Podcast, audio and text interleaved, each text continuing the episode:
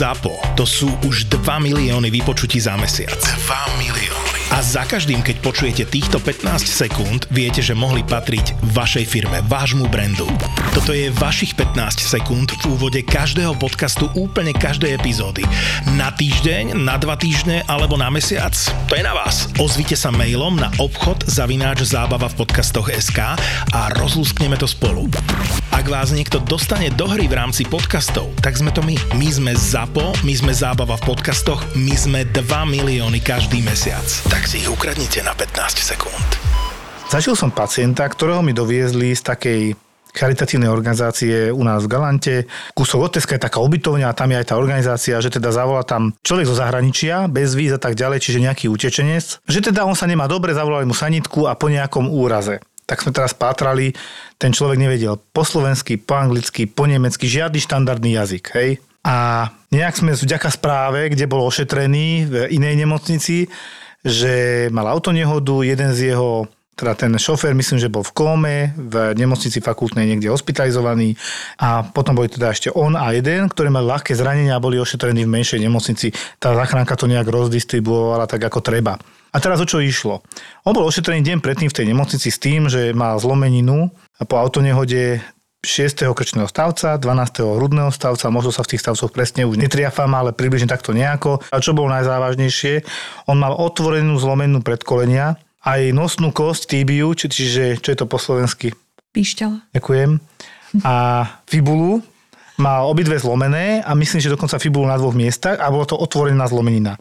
A na konci bol zaujímavá vec, ktorá ma teda vytočila do vývrtky a potom aj primára ortopédie našeho, že tam bolo napísané, že pacient nemá poistenie na Slovensku, nemá peniaze, a nemôže uhradiť ani ošetrenie na urgentnom príjme. Vzhľadom na uvedené pacienta odosielame do ambulantnej liečby, keď si našetrí peniaze, pôjde na operáciu. Ja som na to pozeral, že či môžem veriť vlastným očiam, tak som tak skromne, že no dobre, tak však sme si ho prebrali na urgente od sanitky, lebo sanitka ho doviezla a volám primárovi na ortopédiu, že teda nechcem to rozbilovať aj ja a potom zase to budeme sadrovať, že nech to pozrie on hore. Že jasné, jasné, on to pozrie. Asi o 10-15 minút volá primár ortopédia a hovorí. To je chrapunstvo, to je nehumánne, toto som ešte nezažil za svoju kariéru. Toto čo je, toto kto môže urobiť? A hovorím, pán primár, čo sa stalo?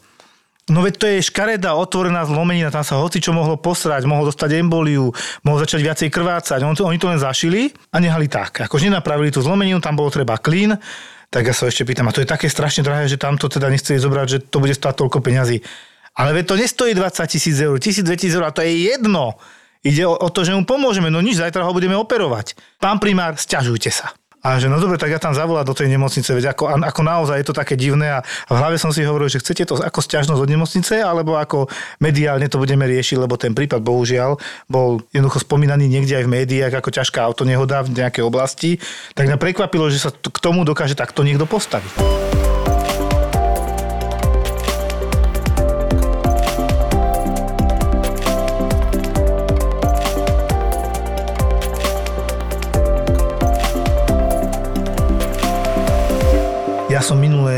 Trošku nepotešil pacienta a veľmi potešil pani primárku na radiológii, s ktorou sme mali pacienta.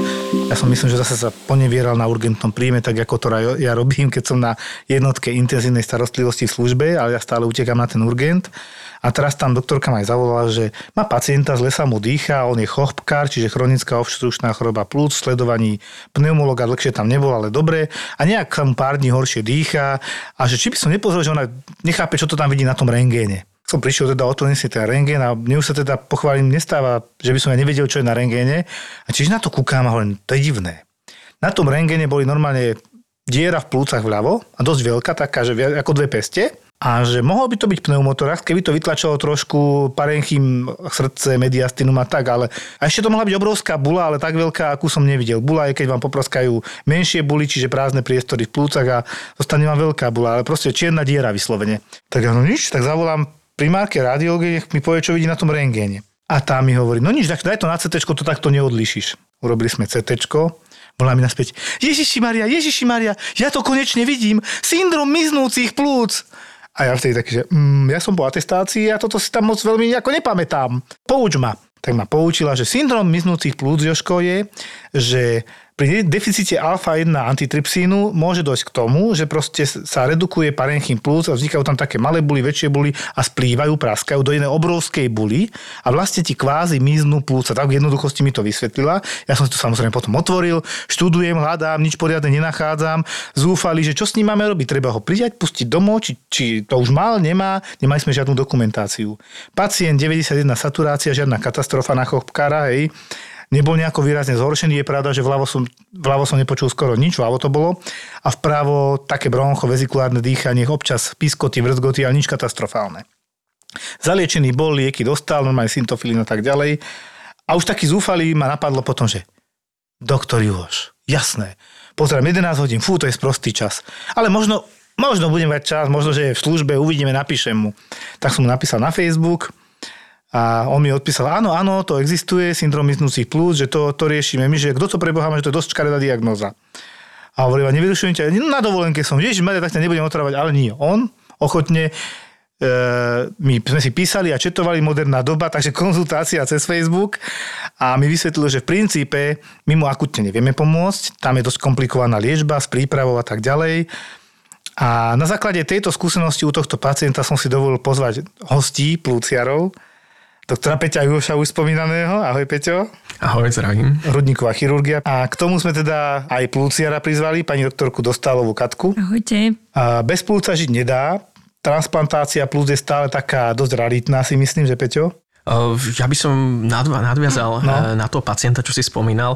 Není to úplne tak, že my ho ako keby neriešime. Je to skôr pre iný obor. Preto práve som ti vtedy spomínal, že to je pre plúciarov viac. No. My keď tak riešime nejaké komplikácie, ktoré môžu vzniknúť akutne, ako napríklad keby tá bula, ktorú si spomenul, keby praskla. Tak ten pacient by bol obrovský pneumotorax, to by bol akutný stav, ktorý by trval v momente zadrenovať. To by vznikol ventilový? Lebo neviem si celkom asi pretlakový, aj trestný bol, lebo tam by pomerne dosť veľké množstvo vzduchu pod tlakom nárazovo uniklo a uh-huh. tam by bol stále komunikácia s dýchacími cestami. Takže áno, tam by bol veľký pneumotorax a aj po drenáži by ten vzduch pravdepodobne odtiaľ naďalej unikal. Samozrejme, pacient by už bol stabilizovaný. Ale nedalo by sa mu zrušiť ten dren, vzhľadom k tomu, že z tých plúc by vzduch stále unikal cez ten dren von. Takže to by trvalo potom chirurgicky. To je ošetriť. časovaná bomba v podstate. Je to v podstate časovaná bomba. Celé to ochorenie je vlastne e, postupne sa zhoršujúce, progredujúce a nevyliečiteľné. Dá sa povedať, neviem, čo hovorím pravdu, Katka, aby si ma keď tak poopravila. Inak škaredý to syndrom miznúcich plúc. Áno, áno, po anglicky sa to volá, že vanishing lungs uh, syndrom a vlastne najčastejšie to majú muži uh, v takom buď mladom alebo strednom veku a najčastejšie fajčiari. Mm. On, tam nemusí byť nevyhnutne ten deficit, čo si spomínal, ten alfa-1 antitrypsín, lebo to je také, že extrémne zriedkavé mm-hmm. a tam býva vtedy skôr ten emfizém, teda také tie veľké bubliny vzduchu uviaznutého nad bránicou plus býva nejaké sprievodné aj poškodenie pečene, môže a nemusí ale pri, tomto, pri týchto miznúcich plúcach ide o to, že teda vytvárajú sa tam obrovské tie buly, čiže také bubliny naplnené vzduchom. Tá časť plúc, ktorá už sa takto v podstate zdegeneruje, ona už tomu pacientovi nefunguje. Čiže kyslík už tou časťou plúc získať nevie. To som chcel no, vysvetliť pre no. lajkov, že však v plúcach má byť vzduch, kyslík, hej, áno, ale musí tam byť aj to tkanivo, ktoré ho spracováva dostáva potom do cieva. To tam není práve, že? Áno. To je mŕtva plocha plúc, hej. Presne tak a vlastne o, to sú určití ľudia, ktorí majú na to dispozíciu, že oni reagujú na tie chemikálie agresívne z toho cigaretového dymu tak, že tie plúcne mechuriky, tie alveoly, oni strácajú tú elasticitu uh-huh. a praskajú medzi nimi tie o, steny a v podstate sa znehodnocujú, čiže oni často nemajú žiadne príznaky v zmysle, že by nevyhnutne museli mať nejaký kašel alebo nejaké pískanie. Nemusí tam byť ani chronická obštrukčná choroba pri tom, ale veľmi rýchlo sa zadýchajú pri námahe. To je také veľmi typické, čo ti oni povedia, že o, zadýcham sa aj pri chôdzi po rovine alebo nevládzem kráčať a rozprávať. To sú také ich časté ako ťažkosti. Máš úplnú pravdu, pán bol 60 fajčiar, slušný mm-hmm. fajčiar, povedal 30 denne a chlap, hej? Čiže to všetko, mm-hmm. čo si povedala, tam bolo, mm-hmm. Hej. Ten alfa na antitrypsín netušíme, to asi to vyšetrenie sa bežne nerobí, to si povedzme rovno, že prídeš na ambulanciu ku hovodnému, ja chcem vyšetriť alfa na antitrypsín, to nie, ale asi už potom na plúcnom sa to dovyšetrúváva, či náhodou, asi kvôli genetike predpokladám, uh-huh, či? Presne tak, lebo keď, keď by si potvrdil ten deficit, mne sa to napríklad teda za 17 rokov, čo robím, ešte nestalo, že by som uh, zachytila pacienta s tým deficitom, ale kolegovci majú tak akože ojedinelé nejaké prípady a tam je potom veľmi drahá tá substitučná liečba práve tým alfa-1 antitrypsinom, mm. to látkou, ktorá tam chýba, ale ono to v podstate dokáže u nich e, spomaliť, ba až zastaviť tú progresiu. Čiže v podstate asi je lepšia prognóza s tým ochorením genetickým, ako keď sa ti to stane získanie počas života z toho fajčenia a tak ďalej. Tá Môže byť, lebo hlavne keď oni nevedia prestať fajčiť, tak e, potom to má, to má progresívny charakter určite. E, má to nezriedka, aj keď prestanú fajčiť, ale často sa tam tá progresia ako aspoň výrazne spomalí, ale Rozumiem. môžu byť tieto obrovské emfizémy e, aj dôvodom na transplantáciu plúc u tých pacientov, čo splňajú tie kritéria. Je to také raritné, že naša pani primárka sa svojím spôsobom potešila, ona toho pacienta nevidí, ona vidí snímku, CT, mm-hmm. ona skúsená hovorí, že ona sa k tomu nejak nevedela dostať, nevidela to, či je to zriedkavé? Áno, je to, je to určite zriedkavé, áno. My sme sa aj s Peťom o tom vlastne rozprávali, že tam sa niekedy indikujú také operácie, keď má napríklad nejakú tú jednu bulu, tú bublinu, nejakú veľmi rozsiahlu, mm. tak sa stane, že indikuje pneumolog operáciu, aby sa, volá sa to, že bulektómia, e, aby sa tá veľká bula odstránila, aby bol ako keby aj v menšom riziku toho, že bude mať pneumotorax, keď ano. napríklad bude niečo ťažké dvíhať, alebo niečo také, alebo zakašle veľmi silno, ale môže byť aj iný dôvod, lebo ty máš nejaké množstvo vzduchu, ktoré v tebe zostane, aj keď úsilne vydýchneš. To sa volá, že reziduálny objem. A ono, títo pacienti, čo majú tieto veľké emfizémy, čiže majú tú takú degeneráciu plúznaté bubliny, oni mávajú ten objem väčší a ono to potom vyzerá, ako keby ten človek bol stále nadýchnutý, ako keby mal v sebe nejaký balón vzduchu. Taký súdkovitý hrudník Áno, trošku. presne tak. A on sa nevie už do toho ako keby zhlboka nadýchnuť, ako keby sa nemal kam. On nemá kam, no A nevie to ani poriadne vydýchnuť. Čiže on sa stále cíti tak ako diskomfortne a tam sa môže navrhnúť nejaká operácia, ktorá mu ako keby zredukuje objem tých plúc, už len preto, aby sme mu zredukovali ten objem vzduchu, čo mu tam zostáva. A sa ako operáciu ideš potom za hrudným chirurgom Peťom napríklad, hej? Tak. Tak som to povedal.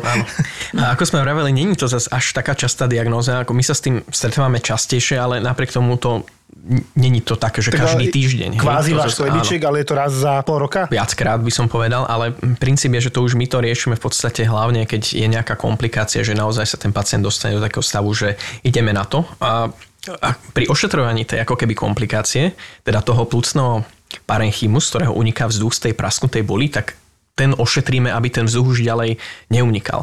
Ale zároveň tým, že my mu zoberieme časť toho plúcneho parenchymu, ktoré, ktorý je tak emfyzematozne uh, postihnutý, to znamená, už sa tej ventilácie nezúčastňuje je tam navyše, v podstate tam utláča ten aj ten zvyšný funkčný plúcny parenchym, tak uh, z toho má ten pacient tie príznaky zhoršenia. My keď mu zoberieme ešte čas z toho nefunkčného, tak zároveň ten zvyšný plúcny parenchym bude funkčnejší, tak by som to chápem, povedal. Chápem. Takže zredukujem mu, mu objem. Aj tie operácie sa volajú ako objem redukujúce operácie plúc. A dá sa povedať, že aj na svete sa tomuto momentálne venuje niekoľko veľkých pracovísk, najčastejšie teda čo viem, tak v Švajčiarsku a v Rakúsku sú, sú veľké kliniky, kde na to majú celkom dobrý systém spravený.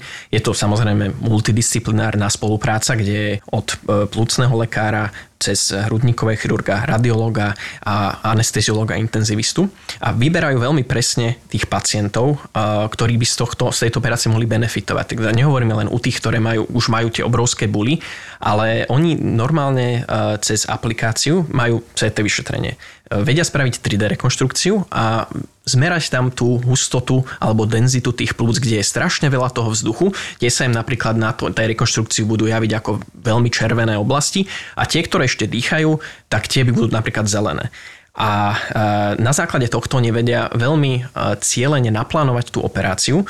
Už minimvazívne, napríklad to torakoskopiou, teda kamerou, dokážeme e, cieľene odstrániť takú časť plúc, ktorá by tomu pacientovi teda veľmi pomohla.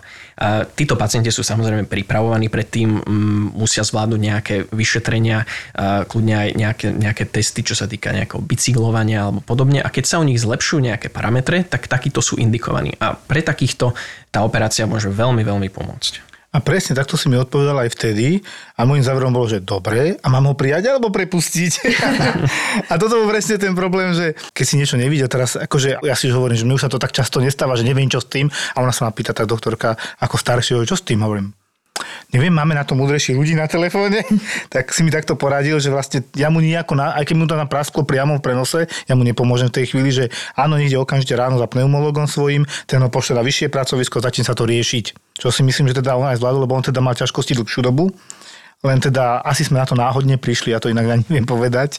Pardon, keby, keby mu to prasklo v tom momente, tak to by ste samozrejme museli riešiť, by si musel minimálne chirurga zavolať, lebo to by bol v priamo ohrození života, takže ten dren by mu chirurg to musel zavolať. Ale, akože ako ale keď nie by som mu nevedel pomôcť. Ja, tak, to, no, tak som to myslel. Ale teba možno bude ešte ako internistu teda zaujímať, že vlastne im keď sa zredukuje ten objem tých plúc, ako z časti sa nejak drobne dá ten emfizém ovplyvniť aj nejakou inhalačnou liečbou, ale to len tak minimálne. To dostal, to mi hovoril no, aj Peťo presne. A teda potom teda tieto chirurgické záležitosti, tak im e, sa v podstate zlepšuje aj srdcový výdaj, lebo v podstate, keď majú veľa e, tých búl, to aj, to aj u pacientov s chronickou obštrukčnou chorobou zase vidíme, keď je vyslovene taký, že má ten typ tej choroby, ktorý je u neho hlavne o tom, že teda má zúžené priedušky plus má tento emfizém, tieto bubliny, ak im to v podstate ako keby stláča to srdce, ktoré sa nedokáže poriadne plniť. Čiže ono tam v tom hrudníku fakt všetko so sebou navzájom súvisí. A preto aj pacientom vysvetľujem vždy, že boli ste u kardiologa, doniesli ste mi papier od neho.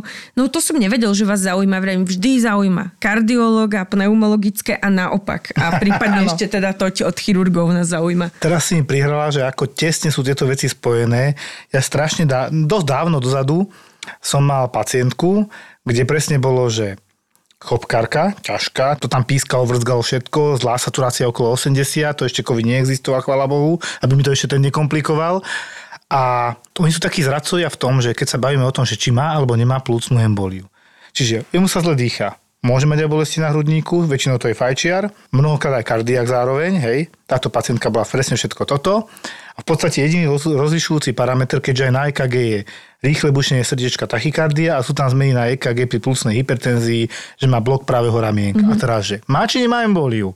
Toto bola presne tá otázka a po asi dlhej dobe by som povedal, že som sa musel rozhodnúť na základe dedimeru, hoci to veľmi nerád robím, no ale keď vyskočilo 30, tak tam asi veľmi nebolo čo, mm-hmm. potvrdila sa embolia, tá pani dopadla dosť zle. Ona bola prijatá na isku potom, bola tam vykonaná trombolíza, lebo mala nízky tlak, masívna embolia, nepomohlo vôbec, to znamená, že dostala silnú liečbu na riedenie krvi, to poviem v jednoduchosti, to riedenie je dosť komplikované, robí sa to na intenzívke. Potom išla na trombektómiu tuto do Bratislavy, ani to nepomohlo, dostala reemboliu a zomrela. Proste robíš čo chceš a tam sa to zrážalo ďalej. Ako keby taká rezistentná na liečbu. A trombektómia už je fyzické vyťahnutie zrazeniny z, tých, z tej plúcnice. Vtedy sme si hovorili, že tam už ako čo? Už, už nič, hej. Takže to bolo také hrozné dosť. Či to bolo komplikované práve tým, že v minulosti tam boli nejaké drogy, veľa fajčenia, tie cievy sú na hovno naozaj. To bolo dosť také zlé, no zlé. Čiže je to prepojené, toto, to, to, to sú, je to zradné, lebo fakt bez dedimeru tam sme naozaj odkazaní len na ten dedimer. A keď je 3-4, tak zase len CT. A modlíme mm. sa, aj mal dobré renálky, že? Mm-hmm. Je chopkár s vyšším rizikom na plúcnú emboliu? Je asi. Tak väčšinou je to fajčiar. Áno stane sa aj, že má nejaký začínajúci bronchogénny karcinom, o ktorom ešte nevieme. Hmm. To je tiež taká téma, že čo by sme dneska chceli spomenúť. Ten karcinom, to mi tiež pani primárka tak prvýkrát povedala, že to zvykne ísť tak pomalšie, potichu, nenápadne. A teraz som mal skúšku, ja som ho tam tak hľadal, že ja tu ten bronchogénny karcinom v tej knihe internej nevidím, že kde je. Je tam epidermoidný, je tam karcinoid, dobre, jasné, malobunkový najhorší, hmm. potom tam máme adenokarcinom a tak ďalej. A a už som to listoval nervózny, že kde je ten bronchogeny alebo bronchoalveolárny, či jak to volajú, karcinom. Bronchoalveolárny je zase iné. To je ďalšie, dobre, hey, hey. to tam nebolo. E, dobre je sa tak zjednodušiť to karcinom plúc. Tak, a, tak, tak, okay. a potom sa to môže deliť na tie, čo si už aj vymenoval od... E, hlavne, hlavne máme to delenie, že malobunkáč a, a nemalobunkáč. V tej knihe to bolo dosť zle rozdelené, sa priznám. Mm-hmm. Ja som sa potom som otvoril internet. To keď si zúfali, tak nájdeš si mm-hmm. anglickú stránku a ideš podľa Lebo tam to bolo nejako tak, že bronchogenné karcinómy a potom, že karcinómy. Hovorím, že však všetky môžu byť aj tam, aj tam. Väčšina mm-hmm. z mhm. nich teda. Áno. Čiže skôr to bolo o tom, že či to je, asi podľa umiestnenia to mysleli, tak som to potom pochopil. Alebo možno mysleli tam ešte nejaké mediastinálne alebo niečo áno, také, áno, že tam áno, môže byť všelijaký týmický a takéto veci. Tie sú dosť zriedkavé. No. Hnusný je ten nešťastný, to sme dávnejšie mali, že keď je strašne veľa tekutiny v dutine hrudnej, tak máme myslím na mezotelium, to je nádor hmm. obalu plúc, hej, alebo teda toho pohrudnice, toho vonkajšieho obalu hmm. a to je dosť prúser. To je, to je veľký prúser, veru. Lebo tam sa tá tekutina, že to sa tvorí neskutočne veľa. Toto je stále také ochorenie, ktoré e, je veľmi rezistentné na akúkoľvek terapiu, rýchle a veľmi zlá prognoza aj prežívanie. To je naozaj, sa rozprávame o e, roku, roku a pol, e, bez liečby výrazne kratšie a aj v zahraničí sa tomu venuje, opäť spomínam, zahraničná veľká pozornosť a tento rok očakáme výsledky aj randomizovaných, mm. cielených teda štúdií, kde sa pozorujú pacienti, ktorí dostávajú chemo, chemoterapiu a pacienti, ktorí podstúpia chemoterapiu a určitý typ chirurgickej liečby, hrudnochirurgickej liečby a či to bude mať nejaký zmysel. E, dôvod je taký, že čisto z databáz, to znamená retrospektívne štúdie, ktoré neboli ale teda randomizované, nastavené, tak odtiaľ vyšli e, prežívania výrazne lepšie. To znamená, že keď si uvedomíme, že pacient, ktorý dostal chemoterapiu, a mal prežívanie, ja neviem, 11-12 mesiacov a pacienti, ktorí dostali chemoterapiu a dostali chirurgickú liečbu, mali prežívanie 26 mesiacov. Takto sa to nezdá ako strašne veľa, ale mm. je mhm. to výrazný posun k lepšiemu. Tak sa to teraz snaží medicína dôkazov aj dokázať, či to bude mať nejaký zmysel a osoch pre tých pacientov. Ja poviem k tomu pacientovi, čo som aj tedy, ja som bol na iske, to je asi rok dozadu, ja som dosť intenzívne komunikoval aj s príbuznými, že my sme to vtedy riešili z Nitro, že nech na to tlačia, že my u nás akože budeme len s prepačením pungovať vodu a prizerať sa na ňo bez chemorádiu, ale on už bol viac menej paliatívny, len som musel dať šancu, mal 45 rokov. Ale to bolo pichanie, pleurálna funkcia pleurálna, čiže z dutiny hrudnej, už mal ascites obrovský, ktorý už na konci, keď sme pichali, tak už vytekala len krv a teraz bolo presne obava. Keď to budem vyťahovať moc, tak tam niečo niekde leje, hej. Potom sa to rozleje a vykrváca. Keď to nebudem vyťahovať, tak mu to utlačí všetko tam. Ten zný ascites, bude sa mu ešte horšie dýchať, ak sa mu zle dýcha. Ani tam, ani tam. Ja, ja si ešte pamätám, že o dva dní na to, ak sme bojovali o preklady, neviem čo, tak ako on chudák zomrel, dosť tak, no 45 ročný, to je také iné. Tak inak to vnímaš, ako keď má človek 90, ale je to asi aj taký nádor skôr mladších či? E, takto by som to povedal. Chvala Bohu, na, áno, na Slovensku sa v rámci štatistik, ktorým sa snažíme veriť, je, že okolo 10 ľudí za rok je diagnostikovaných s týmto ochorením. To sme mali takéto šťastie úvodzovkách, že sme takéto šťastie, mali. áno. Mali sme aj mladí, boli to takí skôr už 50 ale hmm. ide o to, že uh, tam sa primárne pokladá, že zdrojom alebo dôvodom, príčinou tohto ochorenia je expozícia azbestových vláken, ktoré mohli byť kľudne aj 20 rokov predtým. Dozadu. Hej, dozadu. Čiže robili ja neviem, v sklárskom priemysle alebo robili napríklad v bani alebo v nejakom podobnom, ale jednoducho pri narábaní s azbestom boli exponovaní. A môže sa toto vyvinúť práve až výrazne neskôr a e, v tých počiatočných štádiách sa to práve manifestuje veľkým výpodkom v tej pohrudničnej dutine, takže pacient z ničoho nič, mladý človek, zrazu zistí, že sa zadýcháva pri bežných úkonoch, teda najprv samozrejme len pri výraznejšej fyzickej záťaži, ale neskôr už aj, aj pri neviem, umývaní zubov napríklad. Mm. Hej, to je už veľký problém. No a vtedy vyhľadá samozrejme lekárskú pomoc a e, od teda plúcneho lekára sa to dostane k niekomu, kto dokáže tú tekutinu evakuovať. Tam je tá diagnostika našťastie na obvode taká, že ten obvodný ho len popočúva a teraz začne počúvať plúca tak nižšie dole, niekde nad lumbálnou oblasťou, nad driekom teda a nič nepočuje. Nič nepočuje, ide vyššie, vyššie, je tam aj poklop akože stlmený a vlastne zistí, že a nemusel by robiť ani rengen a vieš, že tam je proste fluidotorax, keď je dobrý. Tak toto ako dosť často aj obuďáci rovno pošlu a ty robíš rengen a iba bum a že uú, a vidíš, že to je fakt vysoko. Mm-hmm. Väčšinou je to dosť vysoko, často obojstranne A to je problém, no, to je veľký problém. No, z začiatku to je väčšinou na jednej strane, lebo ono to vychádza z tej pohrudnice, no, na z tej mieste, výstelky. No. Áno. Zo začiatku väčšinou na, ako na jednom mieste a až neskôr sa to šíri.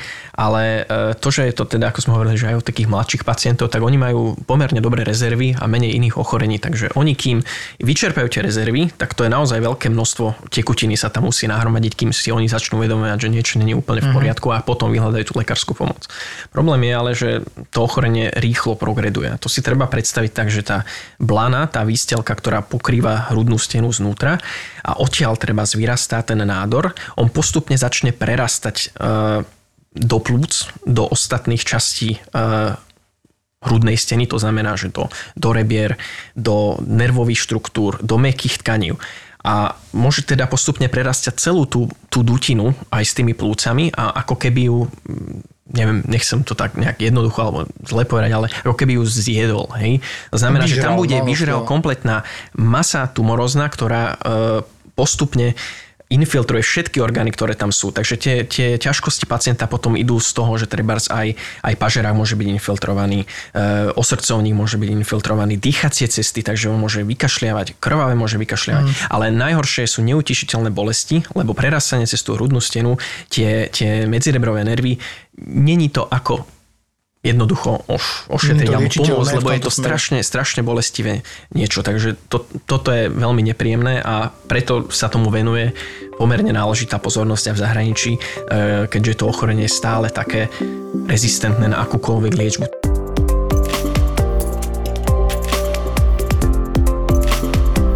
neviem, asi dneska pacienti vedeli, že dojdete vy dva, lebo ja som dneska mal tzv. pneumoonkologický deň lebo od rána mi tam chodili, že no dobre, to prvé bolo, že karcinóm jazyka, metastázami do plúc, taký ja to volám tak, že taký kazu sociális. On k nám opakovane chodil, vy ste mu napísali lieky, on ich nebral, na chemošky nechodil, no akože on mal bydlisko a to bydlisko vyzeralo asi tak ako dneska ráno, zanedbane, hej. Dovtedy sme ho vždy vedeli poslať domov, že relatívne dobré výsledky mal, až dneska už volám primárovi, že toto není dobré, už tam má všetky výsledky zlé, zlyhali mu obličky, a zahlieniny, on už mal kanilu, tracheostomickú a teda sme odsávali milión lienov, 68 narodenia a samozrejme fajčiar bývalý, pilo sa alkohol, tak, takto, ale teda bolo mi ho veľmi ľúto, lebo ja som ho vydal takého ešte, aj keď mal tú kanilu, ono to strašne zle vyzerá, jak rozprávajú tým hlasom, ale prišlo mi ľúto v tom, že strašne musí už teraz trpeť. Bolo vidieť, že tak sa držal za hrudník, ruka proste na prsníku, zlé výsledky, že strašne zle všetko červené, minerály, obličky, zápal, potom sme tam našli, že vpravo na plúcach to bude asi tá metastáza, tam okolo zápal, tak to sa volá, že perifokálna pneumónia, čiže okolo toho ložiska metastatického, to ľudia nevedia, že to takto môže byť. Podľa mňa to tam bolo už aj obturované. Potom sa neskôr, nejak sme z neho vypatrali, že vykašľal už aj krv, ale on ti rok nebol nikde jednoducho on radšej si dal niekde nejakým spôsobom to pivko, došiel aj mladý kolega a ešte sa ma pýta, že myslíš, že fajčil aj cez tú kanilu? A hovorím, podľa mňa aj hej, lebo cítil som cigarety, aj keď sa mi tomu nechce veriť, ale je to možné, Peťo? Je to možné. My sme veľmi dávno mali na oddelení tiež takých neodkloniteľných pacientov, ktorí už mali takto kanilu. V krku? A v krku a teda duchtili cez ňu. Hej. To, je, to nechápeš, to už je úplne že moc pre mňa. Nenapadlo, že ja mám už traumatológa on keď mal jednu z prvých služieb ešte svojich, on už teraz robí, ja neviem, 25 rokov, ale keď mal jednu zo svojich prvých služieb, tak jemu nejaký pacient so zlomenou nohou, tuhý fajčiar, ako už mal taký absťak, že si zapálil na izbe pod paplónom a môj muž vyšiel zo sály v službe a volali mu, že rýchlo, rýchlo, že sú tu hasiči a celé oddelenie na Kramároch to teda horelo, takže u nás e, ako vždy viem pochopiť tú kreativitu tých fajčerov, keď sú do, do takéto situácie postavení, že si nemôžu zapaliť, že oni niekedy sú schopní urobiť úplne všetko. No, no inak my sme si ešte, keď bol COVID a išli tie kyslíky na plné pecky a ajflovy a tak, tak presne bola oba, obava, že to neskončí ako myslím, že v Bergame, či kde to bolo, že tam niekto zapáli pri tom kyslíkovom prístroji a to tam urobí bum a čau. Hej. Bolo veľa takých správ, či už z Indie alebo z Ruska, no. že na celé nemocnice, alebo ak by som to povedal, nemocnice vybuchovali tie oddelenia. Počúvaj, akože ja som normálne došiel, ja si pamätám na COVID, pacientka fučí, má tam high flow a ty ju nájdeš cigaretou. Ja som nevedel, či mám mať najskôr infarkt, alebo budem plakať, kričať, smiať sa, čo mám robiť. Ale prvé, čo ma napadlo, kúkal som, že ak je ďaleko od tej steny, od toho prístroja, od toho high flowu. Hovorím si, dobre, je 3 metre, lebo ešte aspoň ku tomu oknu. A hovorím, pani, dobre, aspoň, že ste ďaleko odtiaľ, to už by sme boli všetci vo vzduchu. A ona mi neverila, že to sa dá. Tak som mi to potom vysvetlil a odtedy už potom, keď išli zapali, tak išla na balkón. Oni nevedia, čo je to horenie chemicky, no, že reakcia to, s kyslíkom. Že to, to je kyslík, no. A že teraz, keď tam má 68% kyslíka, je to trochu viac, ako je štandard 21. No ale to sa fakt, ja som kúkal, že dá sa toto, tak na 78 saturácia bez kyslíka. Na, to, na tom Highflow mala pekne 94,5, mm-hmm. celkom fajn, ale ona si ide dať tú cigaretu, aj keď sa bude dusiť. To už práve, že ste ju zaliečili tak, že už sa cítila pomerne dobre, že už aj tú cigaretu Inak sa domov, takže asi sa, asi sa jej polepšilo, chvala Bohu. No a druhý pacient, čo som dneska mal, to bola pani, ktorá bola opakovane aj v Nitre na zobore, tam máme my naše ako plúcne, kam patrí aj Galanta a kam posielame pacientov. A ona prišla tiež v takom horšom stave, opakovane vyšetrovaná, už som pozeral na tom urgentnom príjme, že pred dvoma týždňami, pred týždňom, pred troma dňami. A skracoval sa ten interval, že niečo nebude dobré ale vždy mala výsledky zatiaľ dobré, hej. S tým, že bol tam taký, jak taká väčšia pesť, nádor na pravých plúcach pri hyle, čiže v centre dá sa povedať, dosť veľký a ona sa stále zhoršovala, čo som bol prekvapený, nemala dlhodobú oxigenáciu doma, DDOT, to teda voláme dlhodobá domáca oxigenoterapia, tak som bol prekvapený, možno sa to zhoršilo iba posledný týždeň, dva. A už mi tak aj prišlo aj ľúto, už som aj vybavil, že ju na internet, zrazu niekto volá Zára, že ona ide k nám. A že potom, že prečo? Ona tu robila sestričku, my ju poznáme, ona ide k nám. Dobre, čak, ale ja som ani nevedel, že viete, že je tu. Že ona tu bola už 3 razy predtým. No áno, áno, a nám už volala ona vopred, čo, koľko vládala ešte, že, že není dobré a že či by sme ju neuložili a že to naša bývalá sestrička, že my si ju pekne uložíme, dáme jej kyslík. Ja som bola za, za to strašne rád, buď by išla na isku a možno, že by to bolo aj tak prekladané na časom, lebo tam bolo 65 saturácia v úvode Ukázalo sa potom, že našťastie mala 88% saturáciu, len často sa to meria na studených rukách a nevieš to vysvetliť tým ľuďom, že tam neodmeráš dobrú saturáciu. Ale klinicky naozaj nebola dobrá, fučala, ona ti aj povie, tí pacienti, a my im naozaj veríme, že keď raz povie, že je to horšie, ako to bolo pred dvoma týždňami, tak asi je to horšie. Ale vrajím zase nádor plúc a už som hovoril, zase tam vyvesím, že onkologická ambulancia svätého Jozefa, lebo takto ja volám, že keď chodia sami onkologickí, Mňa to potom aj mrzí strašne, lebo že ja som sa vždy chcel vyhýbať onkológii a to vidím všade okolo seba. Je ich veľa tých nádorov, že áno? Je, je ich veľa. Vlastne po covide, alebo teda jak sa začali zlepšovať tie epidemiologické e, podmienky, tak e, sme mali takú, také dobiehajúce prípady, mm, že boli také tie neskoré diagnostiky. E, to ti bolo strašne ľúto, lebo už keď si posielal niekoho do nemocnice, to už mal napísané, že infiltrovaná aj plúcna tepna, čiže už vlastne tam prerasta ten nádor do plúcnej tepny. To znamená, že už to ten pacient má v podstate v krvi ten proces a ak nemal ešte vtedy zistené nejaké metastazy, či už v pečení alebo v mozgu alebo niekde, tak to je v podstate otázka týždňov až mesiacov, hej. Čiže to už vieš, že už posielaš toho človeka na takú ako cestu už takú záverečnú, že nemáš z toho taký také mrazenie, by som povedala, mm. že aj po rokoch, ale ja som sa aj Peťovi chválila, že sa mi teraz podarilo zachytiť e, za posledného pol roka, že prvé štádium, druhé štádium a tak, že to sa stane zriedkavo. A... Čiže úplne na začiatku v podstate. Áno, áno, a to vôbec nebolo teda cieľené vyšetrenie na to, ale na tom sa ja snažím vždy ilustrovať, že na čo je treba špecialistov, že to boli naši pacienti, napríklad pani astmatička, ktorá fajčila a samozrejme to, že fajčí, no pri každej kontrole, čo mala u nás ako chronická pacientka, naša sme sa tomu vedovali, že či jej toto je súrne treba, keď je astmatička a ona prišla na bežnú kontrolu, to bolo dokonca teraz v júni.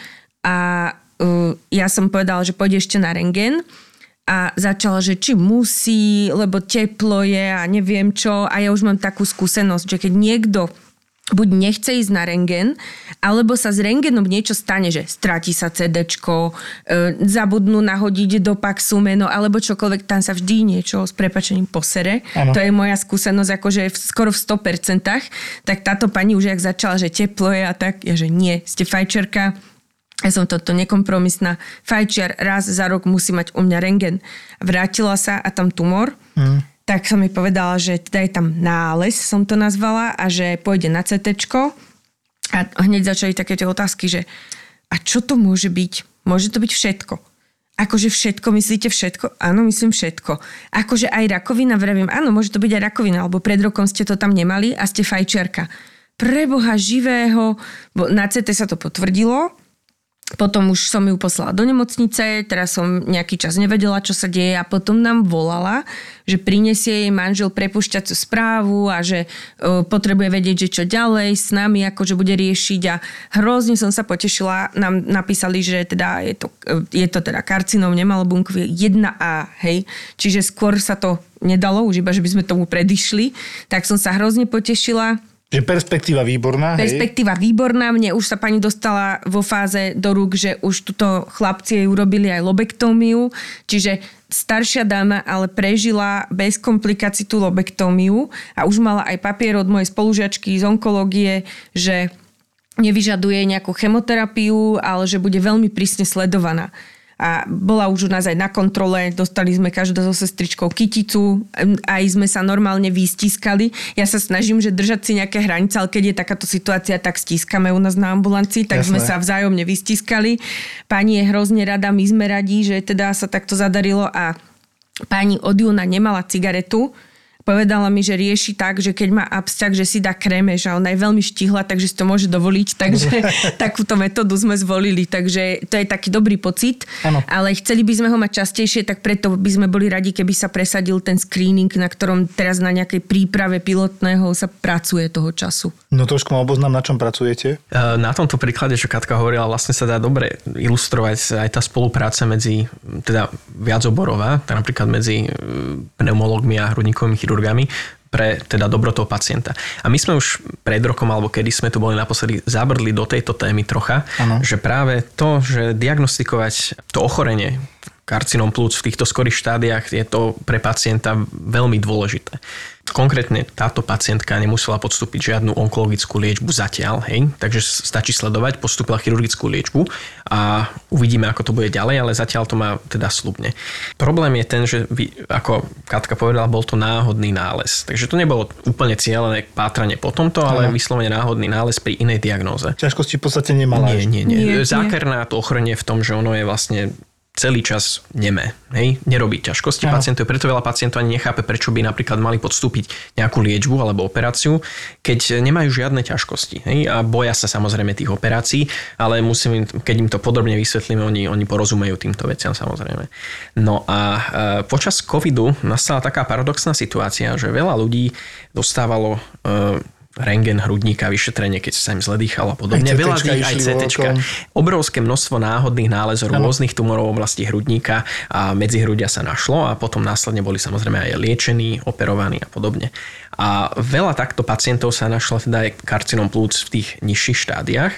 A problém je taký mm, v súčasnosti a nie len na Slovensku, ale aj v západnom svete ten, že bohužiaľ v tomto prvom štádiu alebo v prvom a druhom štádiu sa nájde len okolo 10 až 15% tých ochorení. Všetko ostatné sú tretie a štvrté štádia, podobné ako si spomínal ty s tou e, pacientkou, ktorú ste nakoniec e, prijímali, myslím, na, na, to, na to áro, ano. že už to bolo uložené veľmi centrálne. A v tom prípade už aj keby sa to technicky ešte dalo hranične odoperovať, nemá to až taký veľký zmysel. Bohužiaľ, medicína dôkazov nepustí, tá štatistika je veľmi neúprostná v tomto. Ak tam je už takéto šírenie, voláme tomu regionálne alebo lokoregionálne šírenie, tak v tomto prípade tá prognoza je výrazne horšia.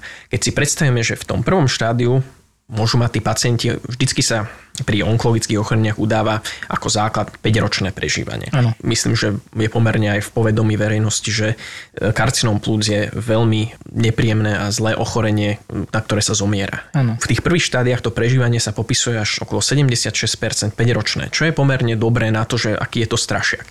Ale v zápätí, ak tam dochádza k takémuto nejakému šíreniu, či už do lymfatických uzlín, tak tam už tá prognoza sa výrazne znižuje. Hej? A ak sú náhodou prítomné nejaké metastázy, napríklad na druhej strane plúc, či už to je jedno ložisko, to nevadí. Alebo je to veľmi centrálne uložené, tak to výrazne padá. A ako si na začiatku spomenul ten bronchogénny karcinom, keby sme si to rozdelili, že sú tie operabilné a tie s tou lepšou prognozou, tak čas, o čom sa teraz bavíme, to sú nemalobunkové karcinómy. A tam je tam napríklad ten epidermoidný adenokarcinóm a podobne. A potom sú tie veľmi zlé, a to sú tie malobunkové ja, karcinómy. Ja, Chvála Bohu, tie tvoria menšie, dajme tomu 10, možno 15% a zvyšok tvoria tie, tie lepšie.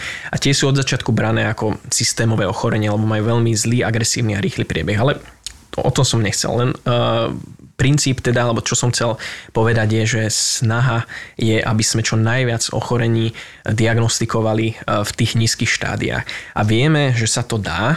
Ja som to aj vtedy spomínal, že sú krajiny, ktoré na to veľmi cieľene a striktne išli a podarilo sa im obrátiť ten pomer. To znamená, že tretie, štvrté štádium, e, čo tvorilo 85%, obrátili, že prvé a druhé štádium tvorí 85%. Mm-hmm. To znamená, že pacienti sú veľmi uh, rýchlo E, odoperovaní a e, nepotrebujú ďalšiu liečbu a to prežívanie majú potom vynikajúce. E, kým teda západný svet, ale aj my sa s tým ešte pomerne, dá sa povedať, mordujeme a v Polsku, v Čechách už prebiehajú piloty a majú aj nejaké výsledky, čo sa týka screeningu karcinomu plúc. To, čo na Slovensku teda existuje a je aj poistňou preplácané, vieme, že karcinom prsníka, kolorektálny karcinom a podobne, ale na karcinom plúc prakticky neexistuje. Dôvod je taký, že opäť nemôžete, nemôžeme začať uh, niečo takéto bez toho, aby sme mali nejaké dôkazy. A aj v, treba v Amerike len platilo od roku 2016-17, uh, že pre určitú skupinu uh, ľudí sa, sa robí tento screening, ktorý je hradený teda štátom. To znamená, že musí to byť nejaký vek ja neviem, nad 60 rokov, musí fajčiť aspoň 20 rokov jednu krabičku cigariet a podobne. A takýto majú nárok každý rok na CT vyšetrenie hrudníka, ktoré má akože níž, nízkozáťažové, není to úplne štandardné. A tam sa hľadajú práve takéto e, nízke štádia a má prakticky nárok na toto e, každý rok, až kým sa niečo nenájde, alebo kým teda už prestal, že prešlo obdobie 20 rokov, čo nefajčí a vtedy sa už vyraďuje z tej evidencie. A majú do, dobré výsledky, čo sa týka odhalovania tých nízkych štádií a budú sa snažiť rozšíriť tú skupinu do ešte nižších vekových kategórií. A toto sa snažíme teda aj v Európe a v súčasnosti aj e, na Slovensku začíname zatiaľ len e, e, s náčrtmi toho pilotného programu. To je to veľmi ťažké z toho dôvodu, že potrebujeme veľké množstvo odborností, ktorí, ktorí sa stretávajú ako keby prvý kontakt s tým pacientom. A vieme, v akom stave je ambulantná sféra a všeobecný lekár, ktorých je strašne málo. A e, sú veľakrát v dôchodkovom veku. Ani nemusíme vymýšľať, ale skopírovať systém, ktorý by mohol byť funkčný z tohto hľadiska, a aby, aby sa to zautomatizovalo. Nemáte to také jednoduché, ako to je pri kolonoskopii nad 50 rokov a pri anamnéze pozitívnej na 40 rokov. To chápem. Čiže vytvárate nejaký program teraz na to, alebo jak? Áno, e, je tam teda, e, ako som spomenal, viacero odborností od všeobecných lekárov radiológov, patológov, onkológov, rudníkových chirurgov a a podobne, proste plúcnych lekárov. E, všetci, ktorí sa stretávajú s takýmito pacienti, alebo by ich mohli zachytiť, ale vravím, toto je všetko zase nadpráca pre tých ľudí, ktorí budú v prvom kontakte. Takže to musíme nejako, to musí byť sfunkčné a musí to ísť do povedomia. Musí, tí, ľudia, aj tí lekári a, s tým, a nielen lekári, ale aj tí pacienti s tým musia mať čo najmenej záťaže. Teraz, aj keď sú to náhodné nálezy, uh, niekde sa niečo začne s diagnostikou treba u obvodného lekára. Ten pošle treba k plúcnemu lekárovi. Potom sa vypíše žiadanka niekedy u plúcneho lekára, niekedy je poslaný späť pacient k všeobecnému lekárovi. Ten si musí vybaviť termín na CT vyšetrenie hrudníka, ktorý môže dostať aj o mesiac napríklad. Mm. Potom ten výsledok zase oni majú nejaký čas na to popísanie a zase poštou sa musí poslať späť e, k lekárovi e, všeobecnému napríklad alebo plúcnemu. Ten si znova zavolá toho pacienta, vysvetlí mu nejaké základné veci a potom nadlho, nadlho ten pacient sa dostane teda buď k špecialistovi, či už na plúcnú alebo onkologickú kliniku v nemocnici alebo k rudníkovému chirurgovi na rozhodnutie o ďalšej nejakej definitívnej liečbe. E, vieme si predstaviť, že to je obrovský časový úsek, no. ktorý sa v dnešnej dobe by sa teoreticky dal zvládnuť za významne kratšie obdobie. Takže pacienti strácajú jednak čas. Ja mám predstavu, že to aj 2 mesiace. A, a je to aj vyslovene vyčerpávajúce, keď v podstate idete od dverí k dverám, od dverí k dverám, len kvôli k veciam, ktoré by sa dali veľmi jednoducho Netrebalo by posielať tie výsledky poštou napríklad, dalo by sa zdvihnúť telefóny, ten keby fungoval teda informačný systém alebo ten e-health, e, veľmi by to zjednodušilo tieto veci a pacienti by okamžite mohli prísť proste nemalo by to trvať mesiace. Ja už vidím ako na urgente, že všetci budú chcieť CT po tejto časti namiesto rengenov. Na PA projekcii plút pri vyšetrení normálneho rudníka len 70% vlastne vidíš pre toto CT. Hej. Zistíme, že pacient opakovane užíval antibiotika na nejaký kašel, nezaberá, aj lieky na kašel nezaberá, tak teda musí mi trknúť, že by to mohol byť aj nádor a pošleme na nejaké zobrazovacie vyšetrenie a už sa teda pátra. A to je také typické presne, že jedny lieky, druhé lieky, tretie lieky, furt kašlem, furt nie je dobre, teplotu poriadne ani nemám, ale drhnem, chlamidie negatívne, čo mi je? No tak tam už presne vysí vo vzduchu tá otázka, že tam hľadáme nádor a je to veľmi často vedľajší taký nález na urgentných príjmoch, že my hľadáme zápal, nájdeme nádor. My máme skúsenosť, že všetci si hľadajú chlamídie a dojdú nám tam šermovať s nejakými serologickými ano. výsledkami a len ho počujem kašľať, tak poviem, že a rengen vám robili, no to mi nerobili, tak urobíme rengen a tam je nádor, čiže je hneď po chlamidiach a riešime úplne iné veci. Na tých urgentoch, tak po polnoci trošku mením režim, lebo tak nemôžeme každému robiť odbery, že zakašľal. A dôležitejšie je pre mňa rengen. Všetci na mňa kúkajú, tebe stačí rengen, ale nie jedno, aké má CRP, keď je mladý. Mňa zaujíma, či tam nemá nejaký tumor, niečo nebezpečné, takéto do oka bijúce. A potom sú strašne prekvapení, keď tam zistíme aj malinký nádor, potvrdí to aj radiolog, že ich posielam domov. Hovorím, ale my sa vami nebudeme nič robiť, vy sa máte teraz dobre, vy utekáte ku svojmu obvodnému a bežíte za onkológom, pluciarom a tak ďalej. Že my tu s vami, akože my vás môžeme hospitalizovať a pozerať na vás a vybavať to za vás. Ale nijak vás nenasmerujeme, je to úplne jedno. Čiže keď má kliniku a má sa zle, tak jasné, ale keď nemá, treba to teraz iba tlačiť na to, nech čo najskôr beží za, za tými určenými lekármi, špecialistami.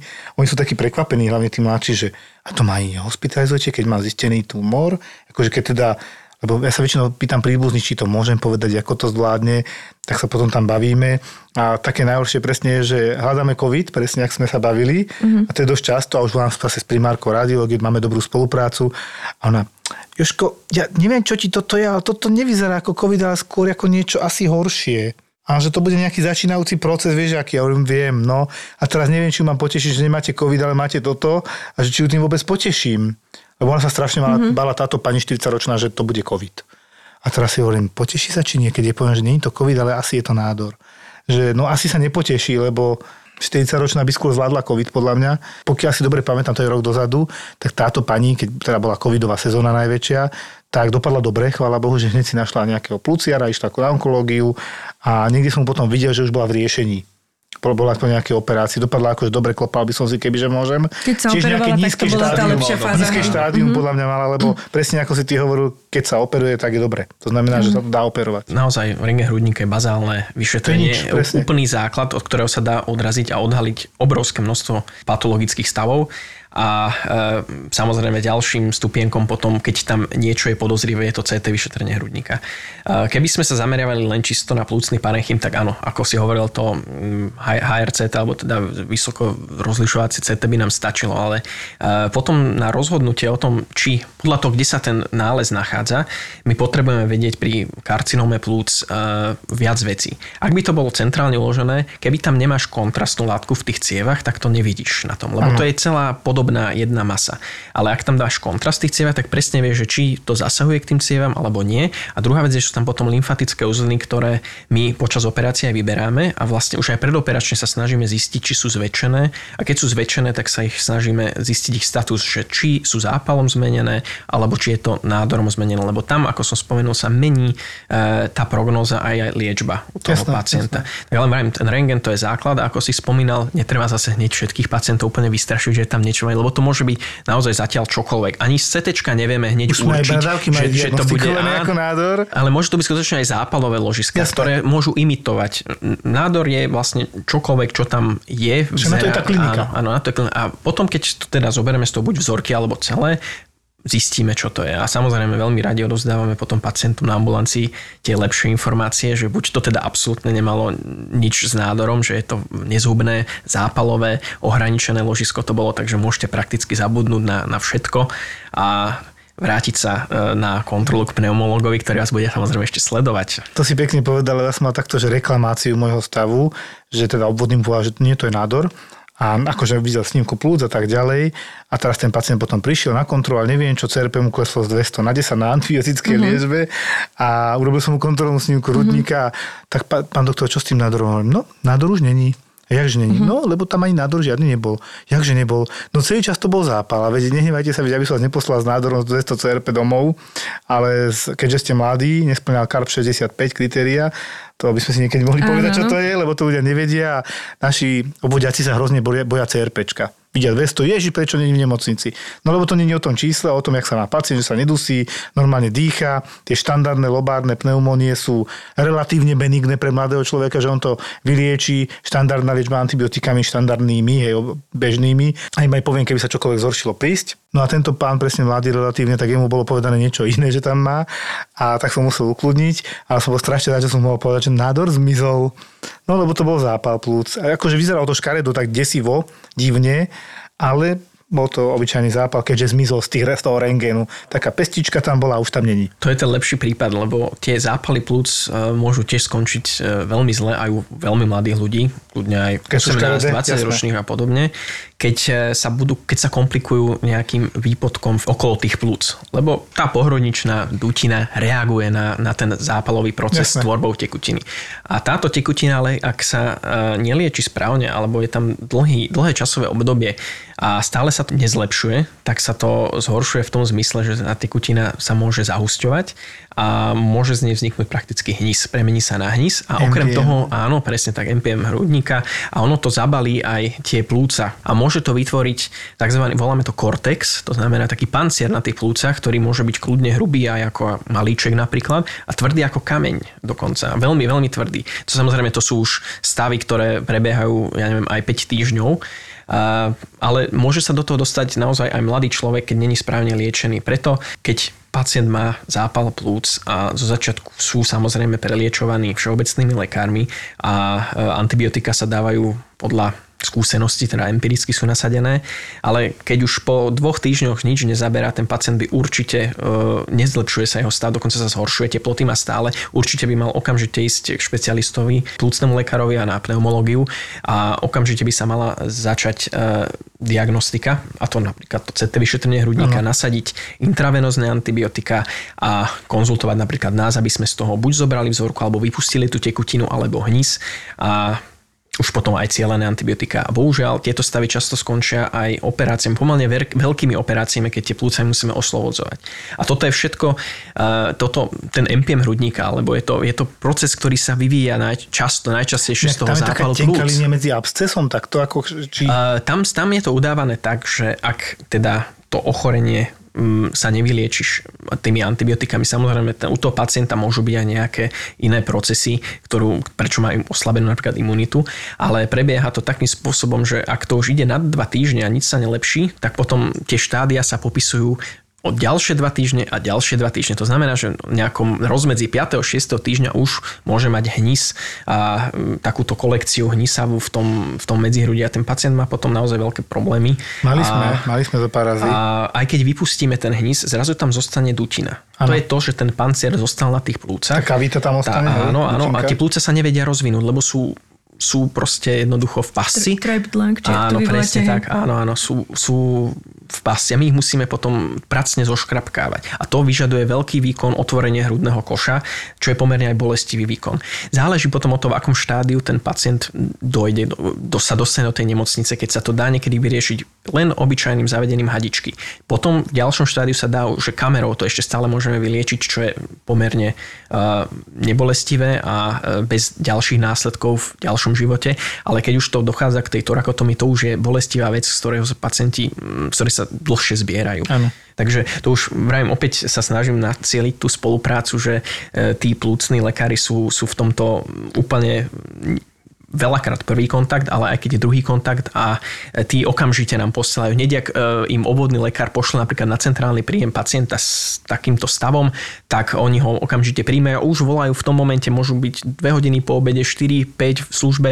Máme tu takéhoto pacienta, má vysoké zápalové parametre, má zápal plus prešlo to do MPM, lebo to má celé zatienené. A už volajú, že to, no. musíme to vypustiť aby, a, a zobrať vzorky, aby sme to vedeli liečiť. Takže bez toho toto nejde. A, no. a veľmi teda, ako hovorím, ten čas je tu dôležitý dôležitý, že ak sa to zdá zvládnuť v tom počiatočnom štádiu, ten pacient len profituje z toho. V podstate tí pacienti, u ktorých ten zápal plúca takto skomplikuje, tí mladší, to sú často tí, čo to chcú akože prechodiť, že som chorý, mám teploty, žijem už 10 dní na koldrexoch, na teraflu a neviem ano. na čom. To sú dobré veci na to, že keď si prechladnutý, tak sa ti uľaví, klesne ti teplota, prestane ťa hrdlo boleť a odobchá sa ti nos. Ale není dobré fungovať na tom 10 dní, lebo keď si mladý a máš rezervy, tak na tom prechodíš neskutočné veci a zrazu skončíš s hadicou v hrudníku, takže to, to je taká skúsenosť u tých mladých. V tom lepšom prípade. Áno, a pod, že radšej treba fakt ísť k tomu doktorovi, dať si urobiť aj CR RPčko, aj ten rengén. Potom teda čo bohužiaľ vidím z praxe je, že často tá prvá voľba antibiotik na obvode sú tie tri modré tabletky. To mňa ide akože uchytiť, pretože na to už sú rezistentné skoro všetky bežné baktérie a proste my máme nejaké guideliny, ktoré sú známe na liečbu bežnej komunitnej paradox? pneumónie. Čo? Povedz. E, azitromycín ako účinnú látku dať na ťažké infekcie plúc ale Suprax dávame na COVID. Hej, akože ja len kúkam, že to tiež hľadám v tom logiku ale, nenachádza. Áno, áno, ja, tam, ja už v niektorých veciach ju ani nehľadám, aby som bola úprimná, ale na, na, na narábanie s antibiotikami som ja strašne citlivá. Peťo, Peťo by sa určite vybavili niektoré situácie z našej spoločnej praxe. Áno, ja viem, že ten, tie tri modré tabletky reálne fungujú asi 7 dní, hej, ano. to vieme, že tam trošku tá farmakokinetika je iná a tak, ale my máme odporúčania, ktoré treba sledovať, ktoré sú na základe nejakých dôkazov. Toto sú mladí, čo prechodili na týchto rôznych kombináciách niečo a potom sa skomplikuje teda zápal plúc. A u tých starých e, tam sa skomplikuje aj skôr, hlavne keď sú diabetici alebo Ležiaci. kardiaci, obličky, dializovaní a to je z časti tá populácia, ktorá nie je zaočkovaná, hej, proti ano. pneumokokom a proti chrípke. A to sú očkovania, ktoré by mali byť bežne dostupné, mali by im byť navrhnuté všeobecným lekárom, alebo aspoň doporúčané špecialistom a všeobecný lekár by im to mal podať a tie očkovania majú perfektný efekt, lebo áno, chrypková vakcína, nech je, čo ja viem, na 50% iba účinná proti prenosu toho ochorenia, ale ja som nevidela ležať s chrípkovou pneumóniou, s chrípkovým zápalom plúc pacienta, ktorý bol zaočkovaný v nemocnici. Jasné. Ale videla som zomrieť desiatky ľudí na chrípku, ktorí boli tehotní, starí, s cukrovkou, s leukemiou, s neviem čím a dostali chrípku, neboli zaočkovaní. Čiže toto sa u nás strašne podceňuje a ešte sa okolo toho robia tie čári mari na tých všelijakých konšpiračných portáloch, čiže toto je niečo, čo ja sa snažím aj mojim pacientom veľmi intenzívne teda vštepiť.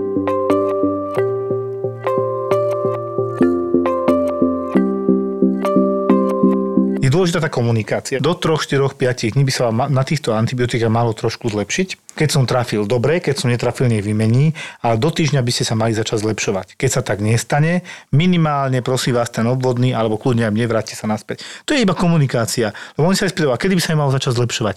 No tak minimálne 3-4 dní, kým antibiotika začnú v systéme účinkovať. Ale tá komunikácia bez toho to nende. S tými samotnými pacientami napríklad ten, tie časové niektoré relácie môžu byť úplne odlišné e, od reality a, a informácií, ktoré zo začiatku získate. Ano. E, napríklad pozeráme, pacient príde, že dobre, že dva týždne liečenia a podobne, a keď sa ho spýtate, tak vám povie, že no, že on už 4 týždne má ťažkosti vlastne. Takže aj tí starí ľudia často aj bagatelizujú alebo teda ano. zjednodušujú tie svoje ťažkosti, nechcú nikoho otravovať, až sa dostanú do komplikovanejších stavov. No. Sedliacký rozum to volám, Áno. To je, to je strašne dobrá vlastnosť doktora, keď toto má. Že Hej. proste nedá pero z lieky pacientovi, ktorý potom zistí, že má PEG a takéto veci, lebo to niekedy kúkneš a že, Hej. jak si to dávate? No, ako by som vám to povedala, doktorka nepochopila, že ani neprehltám. Hej, mm-hmm. proste, že to je ten sediacký rozum, presne vidíš, Parkinsona. Jak Hej. si to tam nasype? No niekto iný mu to bude podávať, Áno. alebo ako, a to si musíš preverovať, tak radšej zvolíš niečo rozumnejšie. Mm-hmm. U nás je to proste celá vedná disciplína. Toto vlastne, keď liečiš vysoký tlak, tak dobre musíš vedieť dobre skombinovať tie tabletky a zohľadniť tam mnohé tie komorbidity takzvané, čiže tie sprievodné choroby a ano. tak. Ale my musíme teda aj e, nielen to, že akú molekulu mu vyberieš, e, aký liek, ale aj to, že akou formou to do ano. seba dostane. Hej, a musíš to nejako odsledovať, či on to reálne tak robí, keď vidíš, že teda, že toto by bolo pre ňoho vhodné, ale už to sám nezvládne, tak je fajn, že keď mu to vie niekto prispodať z príbuzných alebo tak. Čiže fakt je to, je to vysoká škola len na toto a preto my sme niekedy nervózni, napríklad keď nejakému lieku konkrétnemu vyskočia, že vysoké doplatky alebo tak, lebo pre nás môže byť, že nám povie, ja neviem, ministerstvo a poisťovne, že veď to má ekvivalent, hej, že lacnejší. No môže mať, ale keď ja mu dávam, ja neviem, prášok na inhaláciu a ekvivalent je sprej, ako aerosol, to on vôbec nemusí vedieť vdýchnuť, hej? A vôbec ano. mu to nemusí ani vyhovovať a sedieť a môže ho to úplne zdekompenzovať. Čiže my sa dosť prpleme s takýmito vecami a aj preto proste ten špecialista potrebuje na toho pacienta viac času a nie je dobrý ten systém, akým na Slovensku fungujeme, že urob 60 ľudí za jeden deň, lebo nemáš šancu proste ty s ním tie zásadné veci vôbec poriešiť. Takže malo by to trošku byť inak. Ja sa teda za to modlím dennodeň, aby to tak bolo, aby sa to zmenilo chcem povedať jednu vec, že stále sa hovorí o tom, že treba reformovať nemocnice. Ja mám pocit úplne iný, nám nefungujú ambulancie, ich málo, nestíhajú a keď není prevencia, tak potom to tlačíme do nemocnice, čo je významne poprvé drahšie, horšie, lebo už je neskoro, hej. Tí pacienti sú už liečení na ochorenia, ktoré sa nie vždy dajú vyliečiť a potom máme tie odvratiteľné umrtia, ktoré máme, lebo nám nefunguje prevencia, presne to, čo vy chcete začať trošku tlačiť viacej na tie karcinomy plúc, aby sa to zisťovalo v tých skorých štádiách. To, čo sme tu mali kedysi doktora Orsága, že tlačí na tie kolonoskopie po 50 aby to bolo zachytené skôr, keď odštiknem centimeter a, už, a nie, nie pesť z toho hrubého čreva a tak ďalej. Môžeme pokračovať, prostatov a podobne, že sa to bohužiaľ, keď už to je klinicky preukázateľné, väčšinou to je veľké. A toto je ten tichý zabijak, tieto nádory. Naozaj ja mám pocit, že sa mi minimálne dvakrát do týždňa premení urgentný príjem na onkologickú ambulanciu. Nie som z toho rád a väčšinou zistujeme samozrejme pokročilé nálezy, lebo už tam je tušnosť, vykašľovanie krvi a tak ďalej a tak ďalej. Poznáme to a málo kedy to je niečo, niečo dobré. No. Tak, tak máš pravdu a aj si myslím, že na tých ambulanciách stabilizujeme tie chronické ochorenia, aby tí ľudia s nimi vedeli, ako dlhodobo existovať a v čo najlepšej forme, v čo najlepšej kondícii a bez takých tých rôznych akutných udalostí, ktoré tam môžu prísť, napríklad chronická obštrukčná choroba. A myslím si, že tým pádom vieme významne tie nemocnice odbremeniť, tak by som bola strašne rada, že keby, že nielen my si to tu interne takto povieme, čo robíme naozaj v tej praxi, ale keby teda aj tam tí pani, čo s tými Excelmi pracujú, keby sa s nami prišli možno porozprávať a možno by trošku pochopili, že ako by ten systém mal byť nastavený a čo by bolo treba teraz hasiť, ktorý problém. Zase sme sa dostali v podstate k personálnej otázke, či už na ambulanciách alebo v nemocniciach. A keď e, je ten systém neúplne funkčný alebo jednoducho je komplikovaný, či už pre ľudí, ktorí v ňom pracujú alebo ktorí prídu, lebo potrebujú liečbu, tak to jednoducho nebude fungovať a ani noví ľudia neprídu. Takže sme v začarovanom kruhu a keď sa tu niečo radikálne nezmení, tak uh, už teraz je to zlé a bude to len, len horšie. Videl som Ramba a on si to ukul z jedného roxoru za jednu noc. Záleží, jak to robíš. A to sa robilo, že mesiace, ale to bolo, že mesiace vystrihuješ. Proste bežíš švarcík a ty ho obťahuješ vole, OK. Ale to je stále pohode. Ja mám kamoša, čo som zistil, že predáva pokémonské karty na československom trhu a slušne z toho žije. Do Harryho Pottera robil a on robí do Hollywoodu teraz veľa vecí. Mm. Ninja korytnačky sú úplný underground. Ďalší Batman, keďže je to stále temnejšie a temnejšie, tak už vyjde ako podcast. Geek Fellas je ďalší originál od ZAPO. Dvaja Fellas si do podcastu volajú iných Fellas, Geeks a Nerds a riešia veci, ktorým vôbec nerozumia. Čokoľvek, čo súvisí s pánom prstiňou, čokoľvek, čo súvisí so Star Wars, s počítačovými hrami. Takého creepera tam. Ježišmarja. Ježiš, keď sme pri tých hororoch. Kámo, strihať tento podcast bol horor, lebo nemáte konca akože dve hodiny sa baviť s týpkom o mečoch alebo komiksoch? Navrhnúť kostým nového Spidermana alebo niečo také. Mm. Akože komiks je úplne naj... Cena, výkon úplne najnevýhodnejšia vec, čo sa dá asi robiť. zbytočne o tom budem hovoriť. To si musíš pustiť, lebo keď si to nepustíš, tak nepochopíš, o čom hovorím. Geek Felas s Martinom Hatalom a Vladom Mikulášom. Čaute Felas. Čaute Felas. Typický nerd, typický nerd. Oh, okej. Okay. Sme zábava v podcastoch, sme zábava na Instagrame, sme zábava na TikToku. Zápo na TikToku je Zápo oficiál. Daj oficiálne follow a sleduj najnovšie Reelska a TikToky by Zápo Official. Zápo Official.